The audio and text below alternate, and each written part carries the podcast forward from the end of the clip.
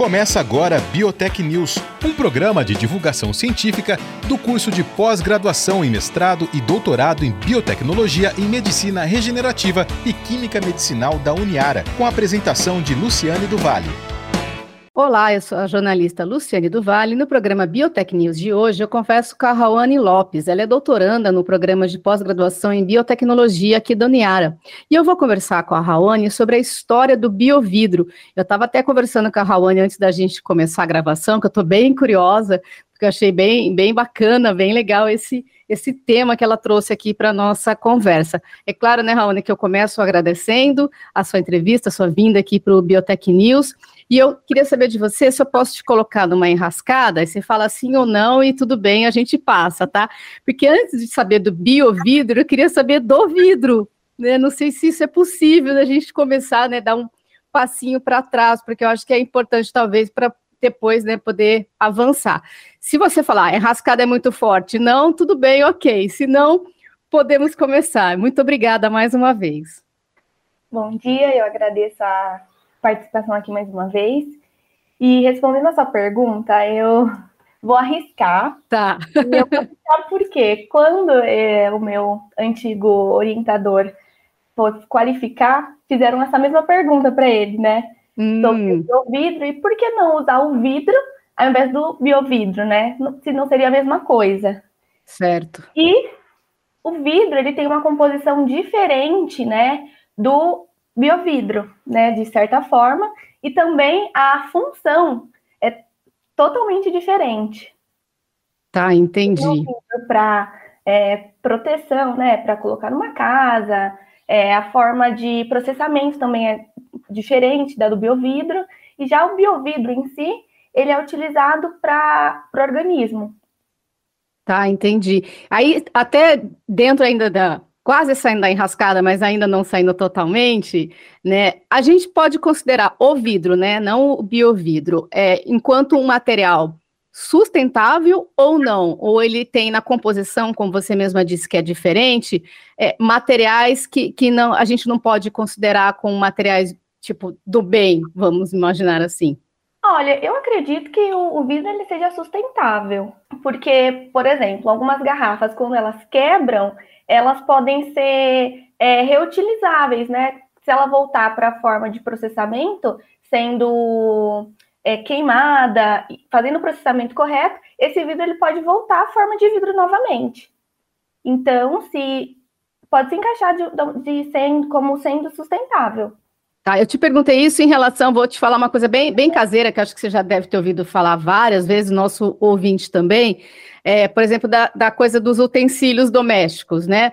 Que ah, substitua o plástico pelo vidro, né? Guarde alimentos quentes no vidro e não no plástico. Foi um pouco nesse, nesse sentido que eu te fiz essa pergunta. E aí eu te falo, o que, que você pode falar sobre, sobre isso? Olha, tem algumas empresas que elas estão substituindo as garrafas plásticas para o vidro, então aquelas é, retornáveis, né? Sim. É, se você for ver algumas retornáveis, antigamente se usavam mu muitas retornáveis de vidro, né? E aí elas foram substituídas para o plástico e aí elas estão retornando agora como vidro novamente. Uhum. Então, é, se parar para pensar, antigamente era uma forma sustentável e boa, e aí nesse meio tempo elas falaram, bom, vamos para o plástico e voltaram para o vidro novamente. Então, o vidro é algo bom, é algo sustentável e retornável também, e não é, sendo difícil né, a forma de descarte dele. Entendi. Você acha que tem uma, uma questão econômica aí, que talvez a gente teve né, uma, um grande volume né, do uso, na verdade, do plástico ao invés do vidro, por uma questão de custo? O vidro é mais caro, talvez, do que o plástico? Eu acho que sim, porém, é, é a, é algo é mais caro que o plástico, é, é talvez uma forma mais lenta o processamento, né, ao contrário do plástico. Porém, o plástico ele demora para se degradar, né? E aí tem os malefícios para o meio ambiente, para a natureza. Então, visando o custo e benefício, né, o vidro é melhor, né, para a humanidade, para o planeta. Entendi. Eu vou te tirar da enrascada agora e vamos falar é, do, do biovidro, né? Você consegue é, como você mesma disse, né, que são questões diferentes na, na, composição, fazer então essa, essa diferença, né? O que, que o biovidro tem de diferente do vidro? Tá, o biovidro ele tem a principal função, né, dentro do organismo humano. Então, dentro do nosso corpo, ele ocorre ali uma, uma vários fatores que fazem com que o nosso corpo, né, de forma grosseira, responda é, fazendo com que tenha a produção de um, de um material, que é a hidroxiapatita, e essa hidroxiapatita ela vai estimular algumas células do nosso corpo a produzir matriz e síntese óssea, formando então é, um tecido ósseo de forma grosseira. Já o vidro ele vai ser utilizado para para casa, para uso doméstico, para materiais de, de uso rotineiro. E o biovidro, ele também é uma, é uma cerâmica, assim como o vidro, né? E aí também nós temos diversas formas de cerâmica, né? Assim como utensílios de casa, é, louças. Então, dentro de uma área, nós temos várias possibilidades, né? De obtenção de materiais. Isso vai, vai muito da forma de processamento e do objetivo que eu quero para aquele material. Falando nesse objetivo, imagino que quem está nos ouvindo, assim como eu, que não é da área, está meio um pouquinho assustado, né? Imaginando assim, como assim, vidro dentro de mim? Eu vou comer vidro? Como assim? Dizem que é perigoso, né? É, essa questão do, do, vidro, mas talvez não do biovidro. Então, Raoni, explica um pouquinho, né? Se puder dar alguns exemplos, né, do que, que seria esse biovidro no, no nosso corpo, né? Em utilizações dele, né? É, bom, para deixar mais claro isso, a composição do biovidro ele é composto por íons, por exemplo, sódio, fosfato, e esses íons eles são é, compostos do nosso tecido ósseo. Então, o osso ele tem esses minerais. Então, é, o biovidro ele não é prejudicial, não é uhum. ruim, não vai fazer nada de é, rejeição para o nosso corpo, porque ele possui esses componentes que o nosso corpo tem. Então, ele não vai é, rejeitar, não vai entender que é um material estranho, diferente do vidro, que ele possui uma composição diferente que o nosso corpo possui. Tá, até em questão química, quero crer, né, os processos químicos nos quais, né, o vidro, vidro é desenvolvido e diferente do processo nos quais o biovidro, né, é desenvolvido. E aí, você tem como dar alguns exemplos de aplicação? Né? Você estava falando bastante da questão da composição óssea, né? Ele basicamente tem essa, essa função ou existem outras funções possíveis para o biovidro? Tem outras funções possíveis, porém a mais utilizada atualmente, né, é para uso na implantodontia para regeneração óssea. E dando os exemplos, né, ele é utilizado muito para enxertos, né, na área de implantes, na odontologia, então, quando o paciente ele não tem uma, uma, uma, uma certa quantidade de osso suficiente para colocar o implante, que o que seria o implante? Aquele dentinho falso, né? Que você coloca o parafuso ali no, no osso.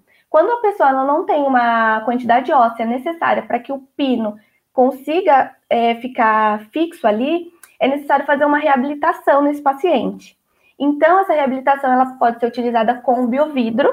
Então, o, o dentista ele vai fazer uma microcirurgia no local, né, colocando o biovidro e esperando ali um tempo de geralmente seis meses a um ano para verificar se esse local, se esse osso cresceu e após essa verificação é colocado o implante no paciente. Então, ele é utilizado nessa área é, antigamente, né, tem alguns artigos que os, os primeiros biovidros eles foram usados como é, eles foram produzidos, processados de uma forma final em retangular e foram utilizados no, no ouvido médio para explicando assim, o menor osso do corpo humano é o estribo, então ele é bem pequenininho.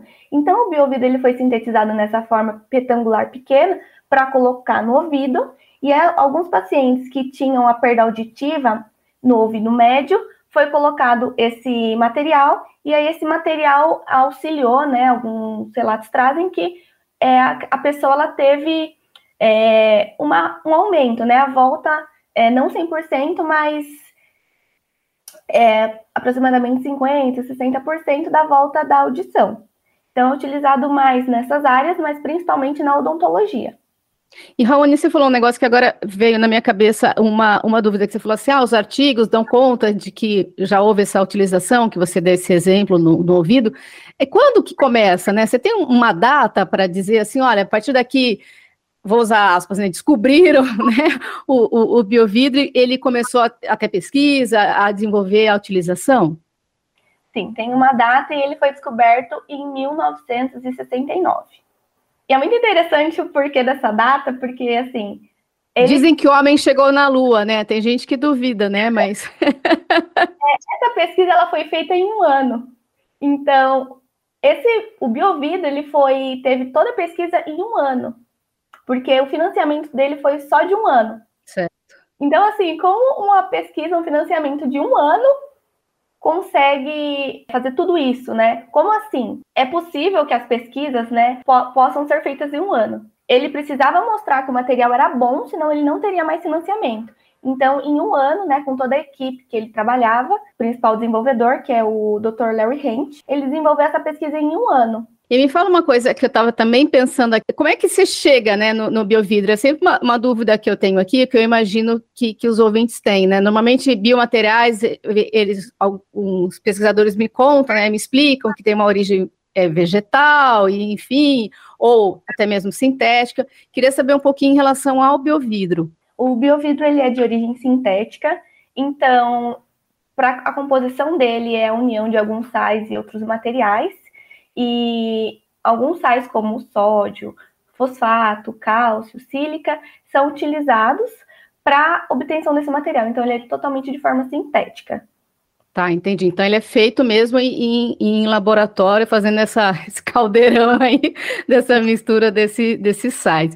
Outra coisa, voltando para a odontologia, que eu fiquei pensando, aí você me corrija se eu estiver errada, né, no exemplo que você deu, né, quando, for, quando vai ter o implante, né, de, de dente, enfim, que é o dentinho falso, né, que você falou, eu entendi o biovidro, né, atuando nessa função, né, do, do osso, como se ele fosse a parede na qual a gente vai pregar um prego, né, para colocar o quadro. Então ele tem que ser firme, né, para sustentar esse prego que seria o parafuso e o quadro, né, seria o dente.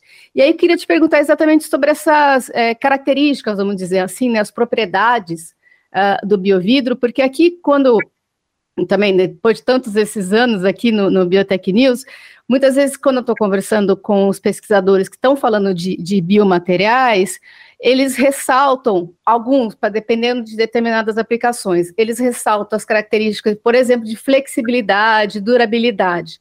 E outros tantos, que aí eu acho que tem a ver com o biovidro, exatamente o contrário.